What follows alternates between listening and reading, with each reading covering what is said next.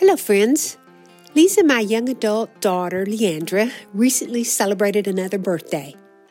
On one hand, it feels like she arrived in this world a lifetime ago. On the other hand, it seems like only yesterday when I first held our newborn baby girl. Time has that kind of elusive, mysterious quality. So it is with the rhythm of the Christian year. We were celebrating the birth of Jesus a mere eight weeks ago. Yet already Lent has arrived. Lent is a season focusing on Jesus' public ministry, culminating with his death on the cross. Lent begins with Ash Wednesday, uh, this year on February the 17th. On Ash Wednesday, we reflect on our sinfulness and mortality. This explains the tenor of the scripture passages that we are reading in the North Alabama Conference Read Together initiative. They are listed in the Revised Common Lectionary for Ash Wednesday, as well as the Read Together website page. Joel 2 speaks of fasting, weeping, and mourning. Isaiah 59 challenges the people of God to fast for justice and compassion.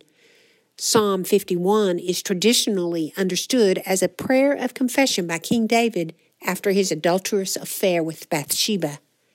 The passage from 2 Corinthians speaks of God's grace and reconciliation made possible through Christ's death on the cross. Matthew 6 instructs us to avoid drawing attention to ourselves when we give alms and pray. Collectively, these passages prepare our hearts and minds for key Ash Wednesday and Lenten practices, including fasting, introspection, confession, service, worship, and giving. Like many of you, I have participated in traditional Ash Wednesday services where, following songs, prayers, and a message fitting for the occasion, worship participants would come to designated stations in the sanctuary for the imposition of ashes on their foreheads. Those imposing the ashes would use liturgy like, Turn away from sin and be faithful to the gospel. Or, Remember, you are dust, and to dust you will return. Due to COVID 19, many Ash Wednesday services will have a different feel from previous years.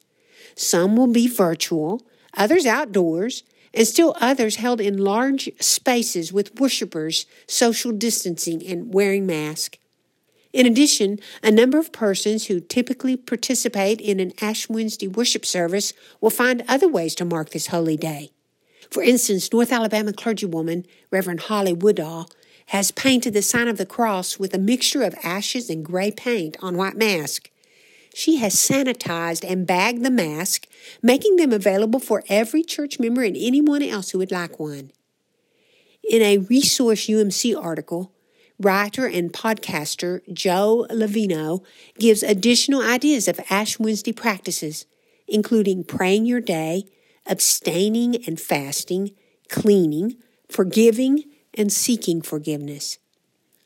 I encourage you to join me in setting aside some time on February 17th to mark Ash Wednesday through a worship service or in another way. After all, Lent and Ash Wednesday observances are important aspects of the rhythm of Christian living. You will find this content on a blog I wrote posted on the North Alabama Conference website. Included are links that describe Ash Wednesday more in depth, list the scripture passages in the Revised Common Lectionary for Ash Wednesday, and uh, describe 10 ideas for a more meaningful Ash Wednesday. If interested, take a look at those links.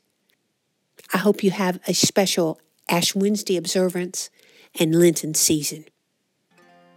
Let's pray together. God, thank you for uh, the seasons of the year. Help us in our own spiritual journeys.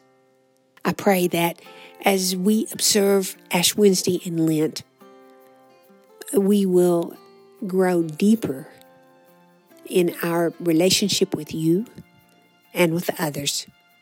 These things we pray In the name of our risen Savior, Jesus Christ. Amen.